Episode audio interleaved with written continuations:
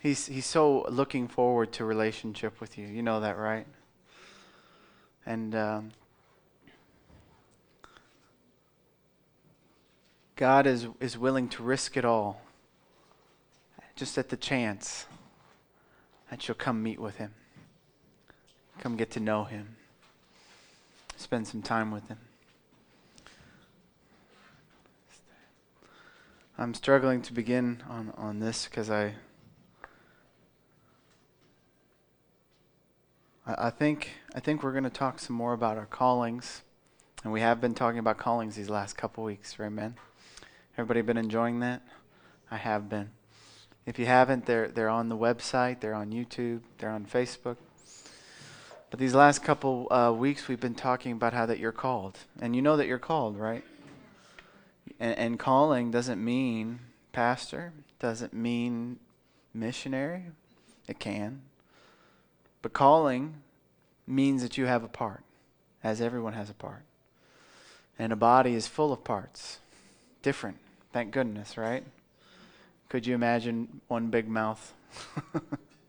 Maybe some people. no, that's not where we're going today. But, but the body is full of parts, right?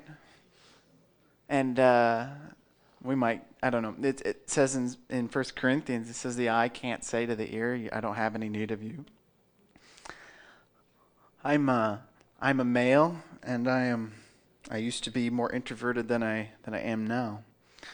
And so there is a strong tendency in, tendency in me to have some kind of a, a Lone Ranger mentality.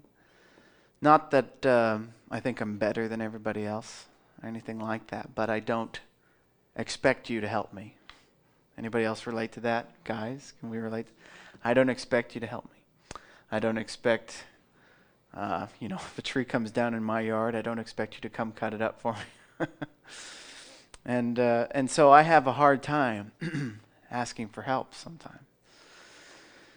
But you know, the body of Christ is one body. It's not two, it's not five, it's not the 27 or 28 varieties that are in this city.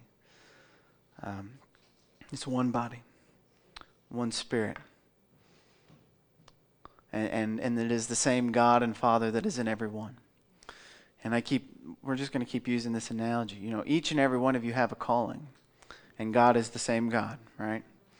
And uh, I could go to your house, you could come to my house, we all could check each other's houses. Everybody got the same outlets in their house, same kind of plug in. But a vacuum can't do what a blender does. A blender can't do what a microwave does. A, a, fridge can't do, you know, we have everything. We have tools to heat our food, we have tools to cool our food. We have we have tools to, to work on our hair. We they all do different things, right? And the body of Christ all operates on the same power of the Holy Spirit. Every single person is called to be filled with the Holy Spirit. Everybody. If you are not baptized in the power of God, you are a dryer trying to run without any electricity.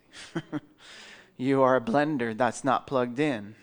You are a fridge that's going warm. because it is the power of the Holy Spirit through and in cooperating with your spirit that allows your calling and your operation to be manifest in the body of Christ. Uh, I believe it's in um, oh, where is that at? I believe it's in 1 Corinthians. It says, We are co laborers together with God. You are God's husbandry, you are God's building. Everybody say co laborers. See, it's, it's a lot like marriage, I like to think of it. You know, my wife and I are co laborers together in our home. Now, we cannot um, there, there is some amount of, you, you have to be fair with each other, but you know that the wife can't do what the guy can do. You know, it's, and the guy can't do what the wife can do. And everything that tries to, you know, this movement for equality is actually a movement of insecurity in some places. Now, I'm not saying that women shouldn't make as much as men. I'm not saying women can't be mechanics or anything like that. What I am saying is that in a marriage relationship, there are roles and there are duties. See? And in a God defined marriage, see, there has to be a working together and a co laboring. And we have, you know, what I believe is, well, no, we won't go down that road. Uh, there's a co laboring that my wife and I have together in raising our children. There's times where I have to watch them, there's times where she has to watch them. There's times where I, I do things that she does not do, and she does things that I do not do. We work together to accomplish the same goal. And that is the co laboring that you are to have with the Holy Spirit. The Holy Spirit works together with you to accomplish your calling. You cannot function as a part of the body of Christ without the empowering of the Holy Ghost. You might as well try to refrigerate food without being plugged in. Because it is by the power of the Holy Ghost that you operate. See? And the difference that Christianity is supposed to have Christianity is not a religion to stack up against other religions and see who's better. In fact, God didn't, He could care less about organized religion. Religion is man's way of keeping his own control and trying to appease God in a system. See? God came to buy people back into his family. Christianity, the way Jesus described the church, what it, it was a family. We are all, and, and Paul even says, you're all members of the family of God. And this was the original covenant. That, you know, when, when, when God came to Abraham, what did Abraham want? He wanted a son. This was where it started, right there. Abraham wanted a son, he wanted a family. And God says, I can understand that because right now I have nobody on the earth that's part of mine. And so he cut a covenant with Abraham because the first son had left. You know, Adam was the original prodigal, okay? And he took all everybody with him. but that but Jesus, see the the whole why Abraham is called the father of faith in places is because he believed that God could raise his own son from the dead. And God did not require the death of Abraham's son, but he required the faith necessary for one to be raised from the dead. He says, Good, there is faith in the earth for me to do what I need to do to get these people born again. And he sent Jesus to die, and you are risen together with him. you're seated with him right now, spiritually Spiritually. Everybody say spiritually. You're seated together with him in heavenly places. See? It is not a time, oh, we look to the future for the time that we will be in heaven and then we'll have the authority and everything. No, no, you are seated together with him right now in those heavenly places. Because Jesus, who is the head of the church, is on the right hand of God. Do you know that you, as part of the body of Christ, have access and authority from the right hand of God the Father? Everybody with me? Do you know when he said he established the church, he says, I'm giving you the keys to the kingdom. The keys. The keys. Do, do you need, if, if you have keys, everybody, everybody have keys to their car that came here? What kind of faith does it take to get into your car and start it? Jesus said, I gave you the keys. Everybody say keys. See, if he gives you the keys to the kingdom, he's given you authority, he's given you the right, he has given you access. If I give you a key to my home, that means you can come into my house whenever you want. Right? I'm giving you the keys to the kingdom. Whatever you bind on earth will be bound in heaven. Whatever you loose on earth will be loosed in heaven. We have this really, really low, everybody say low. We have this very low picture about who we are supposed to be. Um, he says, On this rock I'm going to establish my church, and the gates of hell will not prevail against it. See? And, and we always have this picture. We have this picture in us that somehow it's the gates of hell we're trying to hold back. But the gates of hell don't attack you, they're locked up. You have been given the keys of the kingdom. You're the one that's supposed to be kicking down those gates and getting the captive set free. You have all authority. What did Jesus say? He says, All authority has been given me in heaven and earth. Therefore, go. See, you have been given those keys. You have right, you have access, you have authority. And each and every one of you have a calling, and you're called to be part of the body, and you're called to fit together. And a calling is not necessarily up here. A calling is not necessarily on TV. Okay? A calling is what He has assigned for you to do. There are parts of the body that you never see, but thank goodness they're there, right? I, I don't ever want to see, I don't ever want to see my spleen or my liver or my heart or my, I don't ever want to see those things, but I'm glad they're there, right? See? Let's be going to Ephesians chapter 4. Ephesians 4, verse 1. This is Paul. I, therefore, the prisoner of the Lord, beseech you that you walk worthy of the vocation wherewith you were called, with all lowliness and meekness, long suffering, forbearing one another in love, endeavoring to keep the unity of the Spirit in the bond of, bond of peace. There is one body one Spirit, even as you're called in one hope of your calling. One Lord, one faith, one baptism. One God and Father of all, who is above all, through all, and in you all. But unto every one of us is given grace according to the measure of the gift of Christ. Wherefore he saith, When he ascended up on high, he led captivity captive and gave gifts unto men. And skip down here to verse 10. He that descended is above, oh, sorry, 11, verse 11.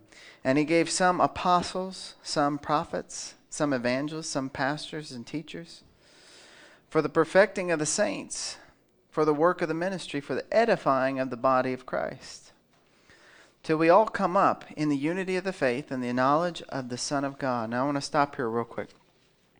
In verse uh, 11 through 12, he identifies what we we call fivefold ministry, which is apostles, prophets, evangelists, pastors, teachers. Okay?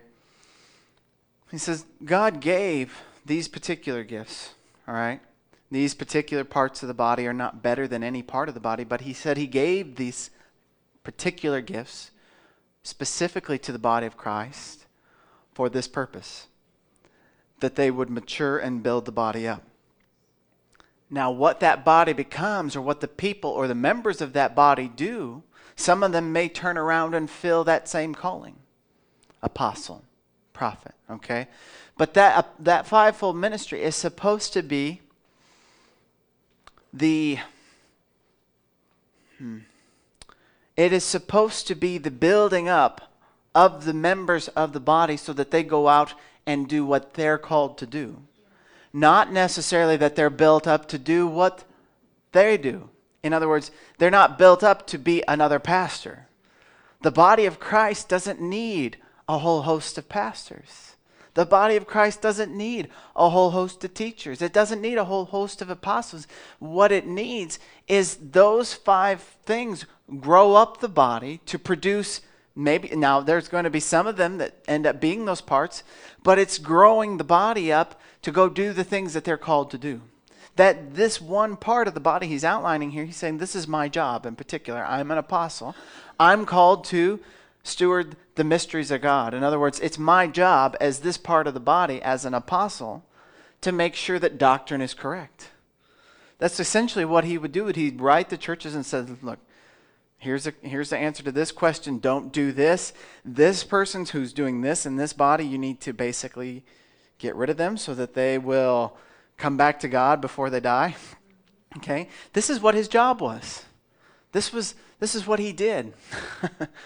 but he's saying here, these parts of the body, the ministry, here's the purpose for them.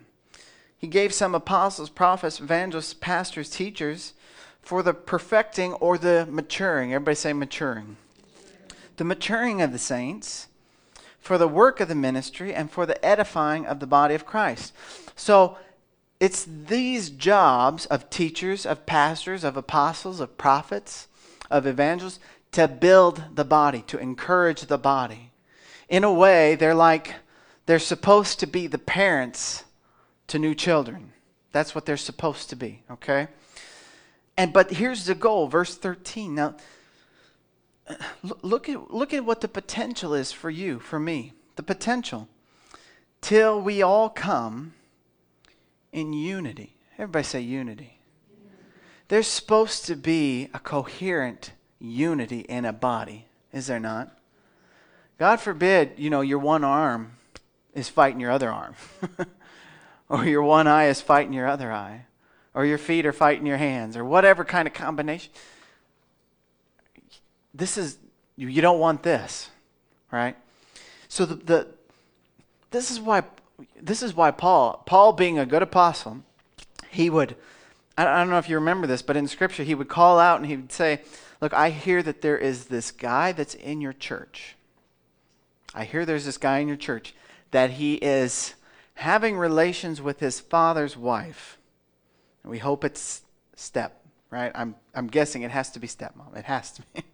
This, is, this was his job. He says, I'm calling this guy out and I've already judged it. You guys are puffed up. In other words, you have been leavened.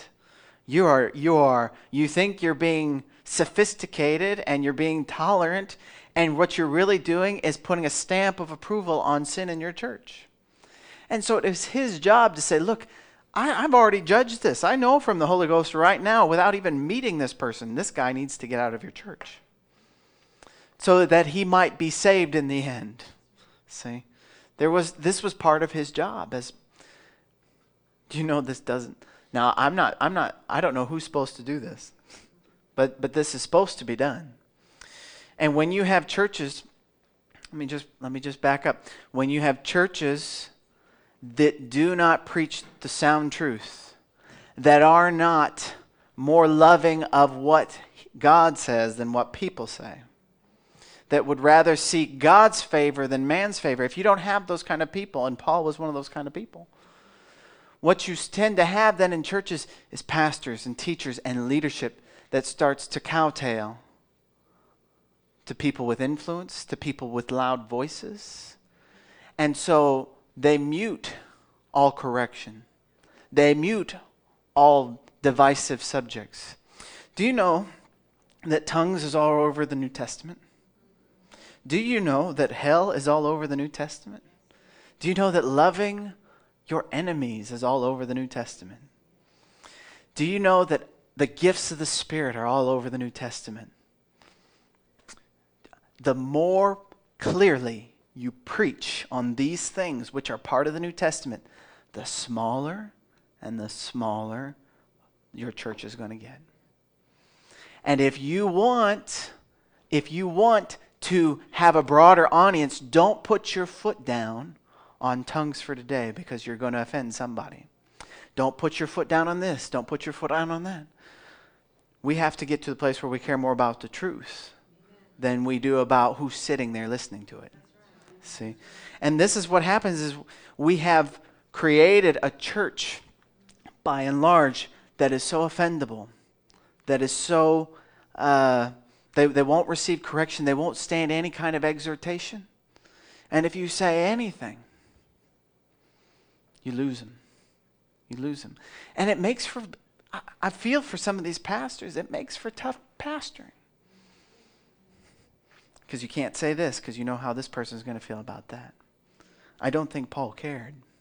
I think he operated in love, but he also operated in truth, and those things are brothers. They're brothers. Amen.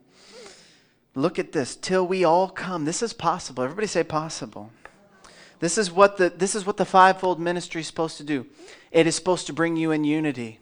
And you know unity cannot stand or tolerate lies. Truth and unity go together. So you can't have a diversity of opinions and be in unity. But see, this is possible. We all come. If you want to know what the truth is, Jesus said, I come to bear witness of the truth when he was talking to Caesar. And when he was praying in John chapter 17, he says, Sanctify them through thy truth. God, Father, thy word is truth. If you want to know what the definition of truth is from the mouth of Jesus, it is the word of God. That is truth. And there is no alternative. It is his truth. Amen. Till we all come in the unity of the faith and the knowledge of the Son of God. And look at what it says is possible for you and me. I'm not, I'm not trying to say that you can be perfect. I'm just saying what he's saying. He says, unto a perfect or mature man or woman of God. Now look at this. Do you see yourself this way? Because Paul says it's possible. Unto the measure of the stature of the fullness. Everybody say fullness. Fullness of Christ. See, he gave apostles, prophets, pastors, teachers, evangelists for the perfecting of the saints, for the work of the ministry, for the edifying. Another word for edifying or edifice is building up. You're built up. See? What I'm doing with my, my boys is I'm building them up. Day in, day out. Build them up. Part of building them up is don't hit each other. If you don't ever tell them don't hit each other, they're going to grow up hitting bigger people. And then, then jail will tell them don't hit each other. See? But that's part of building up kids. Building up kids. Two plus two equals four. Are they adults? Are they mature now? No, they're not. But day in, day out, two plus two, don't hit your brother. This is what, you know, just the other day I was driving. I said, Do you know what this does? I'm sitting there in the car. And Josh was sitting with me in the front seat. Said, Let me tell you what this does. with a little bit of caution. I, I, didn't, I didn't tell him enough to be dangerous, but I told him enough. I said, This put things in different gears so that daddy can go forward and backward and put it in park. Little bit, little bit, little bit. Until you're building them up. And this is spiritually what is supposed to happen. It says, for the perfecting of the saints, for the work of the ministry, for the edifying or building up of the body of Christ. Till we all come and look at the goals here unity, knowledge of the Son of God, unto a mature or perfect, King James says perfect, it's mature, man, unto the measure of the stature of the fullness of Christ. Doesn't it stand to reason that if you were given the life of Christ, you're called to stand in the maturity of Christ? Doesn't it stand to reason that my kids, though they are kids, they're one day going to stand full stature, toe to toe, shoulder to shoulder, head to head with me? Because they have my physical DNA. They have my potential. They have, they have that. And when you got born again, born into the family of God, the Holy Spirit took the potential and life of Christ and put it in each and every one of your spirits. And now you are growing it up, building it up, maturing it up. And Ephesians chapter 4 says it's possible to walk in unity. It's possible to walk in the full knowledge of the Son of God. It's possible unto a perfect man, unto the measure of the stature of fullness of Christ and look, look what, what's going to happen. We're henceforth, we're not going to be children. See, this is what's possible. We're not going to be children tossed to and fro and carried about with every wind of doctrine by the sleight of men and cunning craftiness, whereby they lie in wait to deceive, but speaking the truth in love, and that's what Paul did, may grow up into him in all things, which is the head, even Christ from who the whole body fitly joined together and compacteth by that which every joint, everybody say every joint. Every joint, that's you. That's you. Every joint supplieth, according to the effectual working in the measure of every part. Make it increase of the body unto the edifying of itself in love from whom the whole body fitly joined together and compacted by that which every joint supply. See, the fivefold ministry is not the end. That's not when I say you're called, it's not supposed to be that you're called and then you look to see, well, am I supposed to be a pastor? Am I supposed to be a teacher? It's, it's a calling that fits in the body as a whole. All right, go to Romans chapter 12 when he compares us to the body of Christ, I, I, really, I would not want to be in charge of trying to come up with a comprehensive list of all the parts in here. Right? And there are so many things that are necessary for the body to do what it needs to do. For us to win the world, for us to be able to reach the world with the gospel. It takes every one of us, every one of you, adding that supply that it talks about in Ephesians, that supply that it might grow. In Romans chapter 12 and verse 1, it says, I beseech you, therefore, brethren, by the mercies of God, that you present your bodies a living sacrifice, wholly acceptable unto God, which is your reasonable service. And be not conformed to this world, but be transformed by the renewing of your mind, that you might prove what is that good, acceptable, and perfect will of God. For I say, through the grace given unto me. Now, in Ephesians, he talked about the grace that he was given. And this is, he's talking about the grace that he's given. This was his job as the body, as part of the body. This was his grace. The grace that's given to me, through the grace that's given to me to every man that is among you, not to think of himself more highly than he ought to think, but to think soberly. Everybody say soberly. According as God hath dealt to every man the measure of faith. Now, there's been, you've, there, you might have heard some teaching on this that, you know, you, you have a little bit of faith, somebody might have a lot, but God gave it to you. Okay? That's not at all what he's saying here. He's not saying that, well, Richard, he got this much faith, and Marcia, she got this much faith, and that's just the measure of the faith that they got, and they're just stuck with it. He's saying the same thing that he has said in other places where it's the grace or the measure of the grace that God's given to every man. He's saying the same thing here.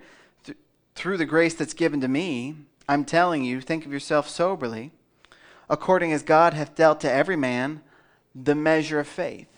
Now, the measure of faith that he's talking about here is the measure of faith to do a calling. In other words, you're not called to be a lone ranger. You're not called to be the body just on your own. You're called to fill a part. You're called to fill a role. And, and I would always get upset when I would hear people teach this and I didn't understand it because I was thinking, well, that doesn't seem fair that God would give faith to one person more than another and faith to more one person uh, you know and in other places it says let your faith grow so if my faith can grow how is it staying the same and how come somebody can have more than me if my faith can grow because that's not what he's saying here he's not saying well you got a little bit of faith and you just do what you can with that you you sweet silly little thing that's not what he's saying He's saying, For God hath dealt to every man the measure of faith. It's saying the same thing as in Ephesians when he says, I gave gifts unto men. In other words, it's God that assigns your role in the body. It's God that picked you to fulfill this part or to do this part. And if through insecurity you feel like I'm not supposed to do that or you want to do something else, then it is that insecurity that's driving you. It's not the leadership of the Holy Ghost. See? One of the most important things you can ask yourself, and the Holy Ghost will continually bring to your attention, is what is it that is motivating you? What is it that is driving you? What is it that is pushing you to do what you do? See? Because one person could do one thing motivated by a completely different reason that one, than another may, and it'd be completely wrong. See? This is why in, in uh, in the Gospels, Jesus would say, He says, when you give, don't let any man, don't let anybody know. He says, don't be like the, the Pharisees and the hypocrites. When they give, they would sound a trumpet. Now, what was their motivation for giving? Was it to give? Was it to do good works to God? No, it was to be seen by everybody else. He says, do that in private. Do your fasting in private. Do your praying in private. I can remember when I was in, uh, I'll just share this. When I was in high school, I would go, and I didn't realize I was this much of a, ple- a people pleaser until I kind of understood this. Uh, I was in high school and I would play football, and every single morning I was so dedicated I'd get up at 5 o'clock. Didn't matter when I would go. I'd go lift weights. Uh, and I was real studious about it. And I'd lift weights, I'd go there, and I'd, I'd, go to, I was always on time, I was always doing what the coaches told me to do. And then after, um, after football was over, after my four years at high school was over, I went to college. And it was about a year in, I realized, hey, I'm not lifting weights. I'm not doing what I used to do. I'm, you know, I'm gaining a little bit of weight. And I was I used to it used to boggle me. It really did. I really didn't understand why why am I not lifting like I used to? I used to be so disciplined. Now I feel like I've just fallen off the train. And uh, the Holy Ghost through a pastor used a different illustration, but he but the Holy Ghost showed me. He says, you know, the reason why is because you were only motivated to do that because your coaches were there and they saw you and you were hoping for approval from them. You never really did it because you yourself wanted to be in shape. You never really did it because you cared for your, you were, you were trying to impress the coaches who were watching. And uh, do you know it's a whole lot harder to get fit for yourself? when you, when you, now, I can, st- look, I feel like we're talking about motivation here. Okay, what motivates you? I could get fit for myself. I could get fit for my wife. That's a strong motivation. you know, Natalie's so nice. She's hardly ever mean to me, but I've, I was like, you know what? You need to be a little bit meaner to me and say, look, you you really, you know, you need to go work out, go do something. I need that kind of motivation, you know. she has a hard time doing that. But she's not she's not at fault. It's it's the motivation, it's what's working on the inside of me. Now you can find people that are workout aholics. That's all they do. But do you know what drives them? Some of them? It's the same insecurity of not being approved. See, it's not so much what you do, is what's motivating you. And see, what you're going to find in, in following God is He's going to re- start refining your motives and pointing them out and saying, Why are you doing this? Why is it you keep. Hmm. Oh, I don't want. see, here's the truth. If what you do is for somebody else or even for yourself, it's, it's subject to them. But see, the motivation for why you do what you do is, should be for God.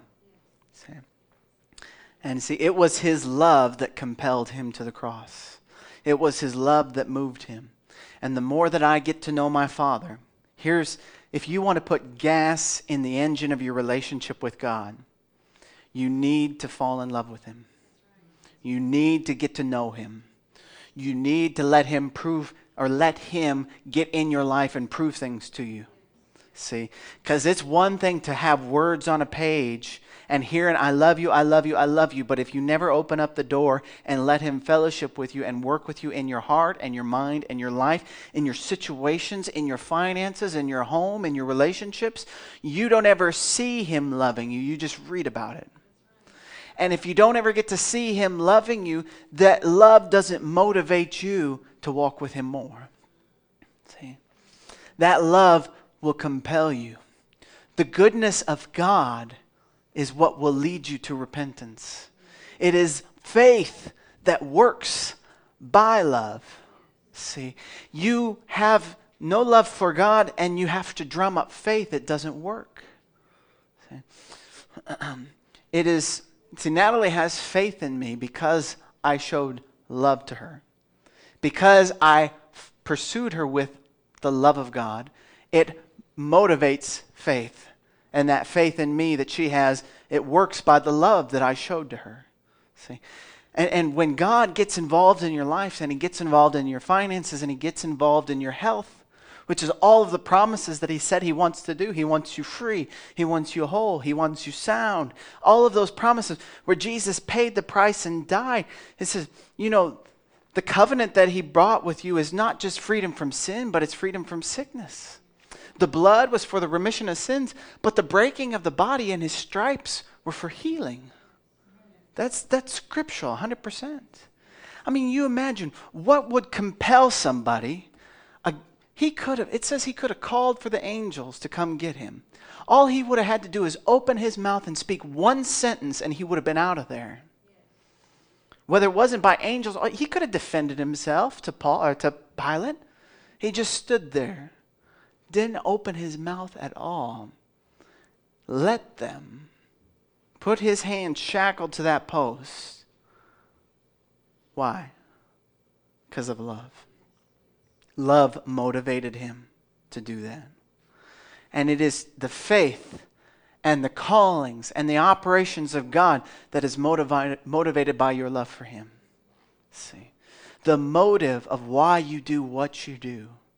See, most most Christians don't ever get the cart before the horse in that their love for God is preceded by their trying to approve that God loves them. They're trying to get God to uh, uh, approve of them, so they work for them. So they, they, but He already loves you. See, All right. Am I getting this across? hmm. Go to, uh, hmm, okay.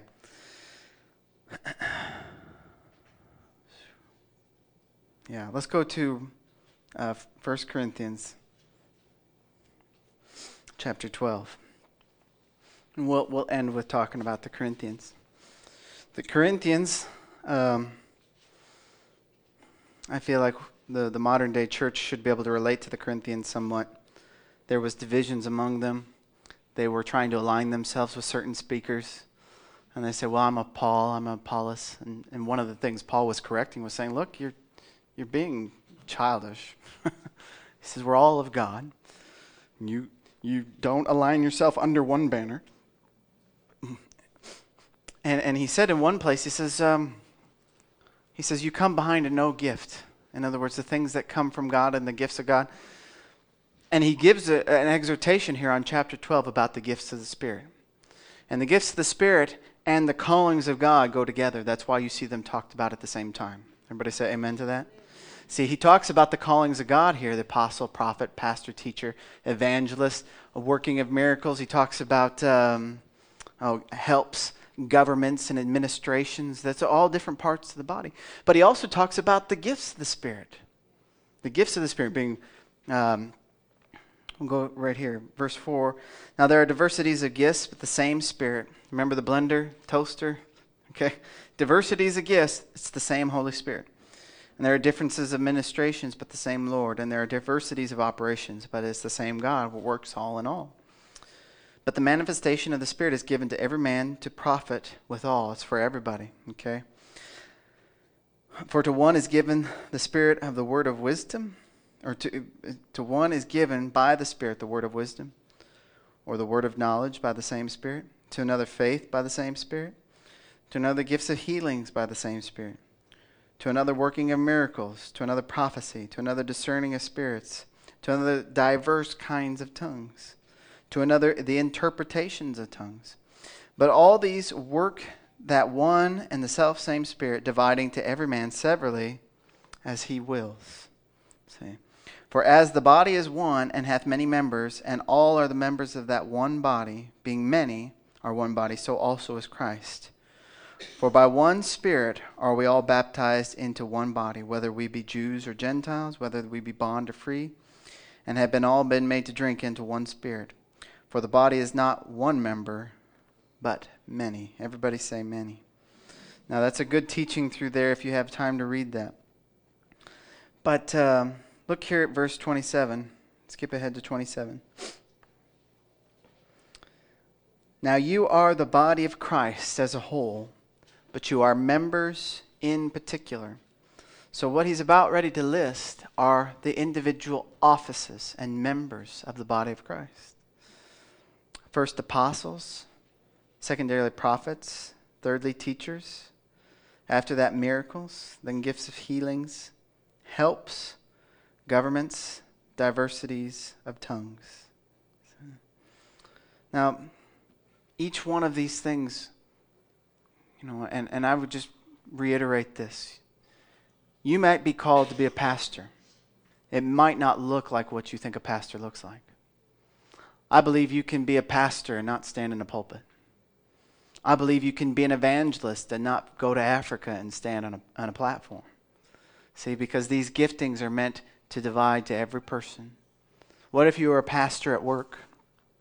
What if you carried the light and the joy and the love and the peace into where you worked and everybody knew they could come to you and ask you questions and deal with problems because you're always given sound wisdom, because you're always radiating the love of God, because they see in your life a stability and a steadiness of somebody that's growing, and they can just tell that God's with you. What if you could be a pastor where you worked? I believe you can. See? These are all different callings that you have been given. And it's a, and it's the Holy Spirit is there to empower what you're called to do. But look at this uh, chapter 13. And, you know, chapter 13 is one of those chapters everybody loves to reference, but it's bookended by chapter 12 and chapter 14. which nobody ever references. Everybody hear me? Everybody loves that 1 Corinthians 13, but they jerk it out of 12 and 14. And it's right there in the middle, where all of the tongues, where all of the gifts, where all of the power. And what he's saying here, look at this in verse 1 of chapter 13. He basically goes through all the gifts of the Spirit and even some of the offices. And he says, Though I speak with tongues of men and angels, and I have not charity, I'm a sounding brass or tinkling cymbal.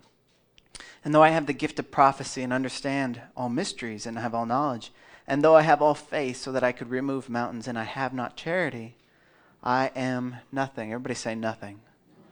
Nothing. Do you know Jesus? This is, this is what motivates you. This is what motivates you. Jesus said, if you speak to that mountain, tell it to go into the sea, it would obey you. Do we ever see that he did that? No, he never did. I would always wonder why didn't he go rub it in the Pharisees' faces when he rose from the grave? Why didn't, you know, if it was me, I would just kind of waltz in there go, nah, nah, nah, nah, nah, just run on out. Show you who's right. I'm son of God and you're going to believe me. he didn't do that because he's love, right? What motivated him? What motivated him?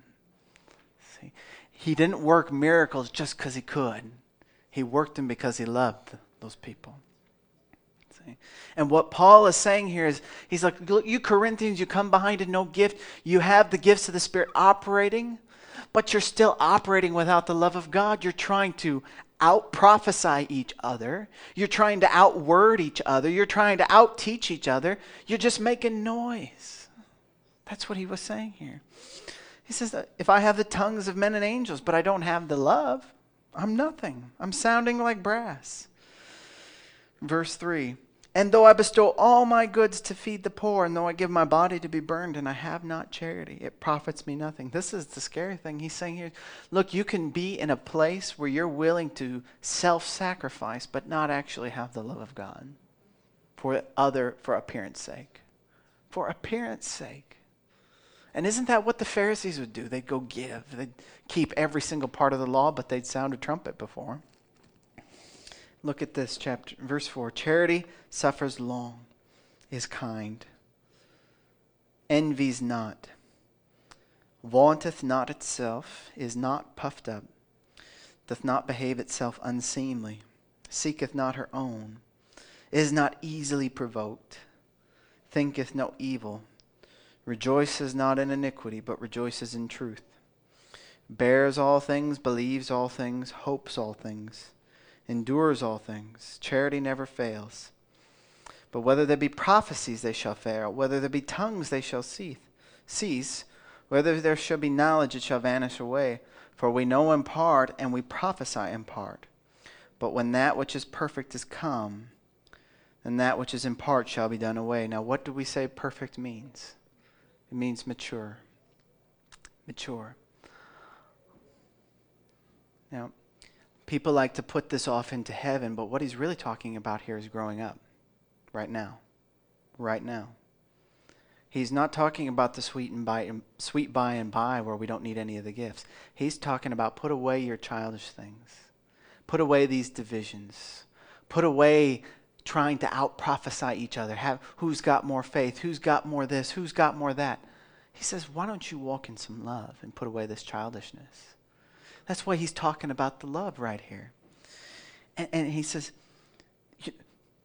you, you could have all of these gifts, but you don't have any love toward each other. And that's what he's saying here. We know in part and we prophesy in part. But when that which is mature has come, well, what's the mature thing he's talking about? It's the love of God. This is what he's saying. The love of God is what he's. You need the love of God to fulfill your call, to operate in the gifts. It's what's supposed to drive you, it's what's supposed to motivate you. See, now I work out, but I don't work out because somebody's looking up at me. I don't even work out because Natalie wants me to. I don't even work out because I want to. I work out because I love him and he wants me to. And that, see, you could strip everything else away, but what's motivating me, you can't steal what's motivating me because it's Him. Unless you can take Him off the throne, then you, you can steal my motivation, but I'd like to see you try. See? I'm motivated by Him. Look, look what it says. But when that which is perfect or mature has come, that which is in part shall be done away. The childish things. Well, look what he's saying here. When I was a child, I spoke as a child. I understood as a child. And he just got through telling them, I can't give you meat. I can only give you milk because you're, you're, you're babes. I understood as a child. I thought as a child. But when I became a man, I put away childish things. See? He's calling for them to put away their childishness. He's calling for them to look, the gifts of the Spirit are not a competition. Anybody ever been in a service where you can see insecurity pop up? I was in a service once where there was this this guy was just full of the gifts and he was calling people's mail out, getting people up there and getting them healed and God was flowing through that service so well. It was wonderful to watch. And then all of a sudden, this local lady that um, it was so obvious to me and my wife what was happening. She got up and started doing the same thing alongside of him, trying to basically take over the service because of the threat of spiritual clout. This person is more spiritual. I can do this. Let me try it. And it caused an obvious division in the service. This is what was happening, in Corinthians. It's supposed to be love that motivates you. See, if what, what motivates you? All right. When I was a child, I understood as a child, but when I became a man, I put away childish things. And, it, and he concludes it in chapter 14, verse 1 Follow after charity and desire spiritual gifts, but rather that you might prophesy.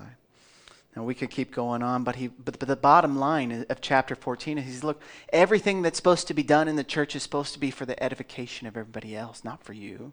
It's not a show for you. It's, a, it's supposed to be that God's able to work in the, in the body. Your ministry, your ministry is not about you, it's about service. It's about, you know, when Jesus, he called those disciples before he died on the cross, and he says, Come here, I'm going to wash your feet. And, and that, that day and age, that was a servant, a servant's role. That wasn't something to be, that wasn't what you, uh, aspired to be. It was a foot washer. that wasn't what you aspired to be. But ministry is just that it's serving each other. Amen. Let's all say this together before we go. I'm called, I'm baptized in the Holy Ghost, and I choose to mature into the love of God. Amen. The more I spend time with Him, and that worship this morning was just so precious. How much He loves us. You spend time with Him and you have His love, you're going to start to see other people that way. And, and God will use people that have His heart. He has a hard time using people that only have eyes for themselves. but he, He'll use people that have His heart for everybody else. Amen. Amen. Well, Father, I'm so grateful for your truth. And I'm grateful for your love that you have for us.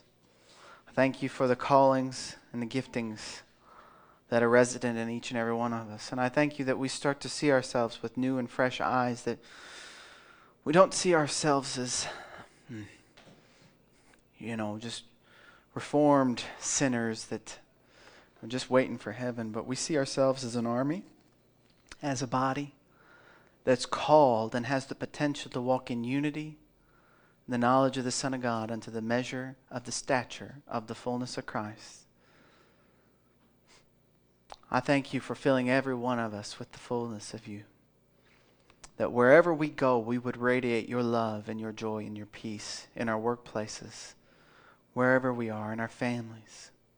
I thank you for that love that you love us with to show up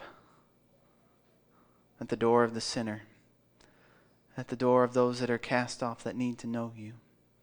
You love them as much as us. Help us to be your hands and your feet to reach those people in Jesus' name. I pray for a blessed week. And I thank you for growing us up into more of who you've called us to be. In Jesus' name. Everybody said, Amen. God bless you guys. You're dismissed.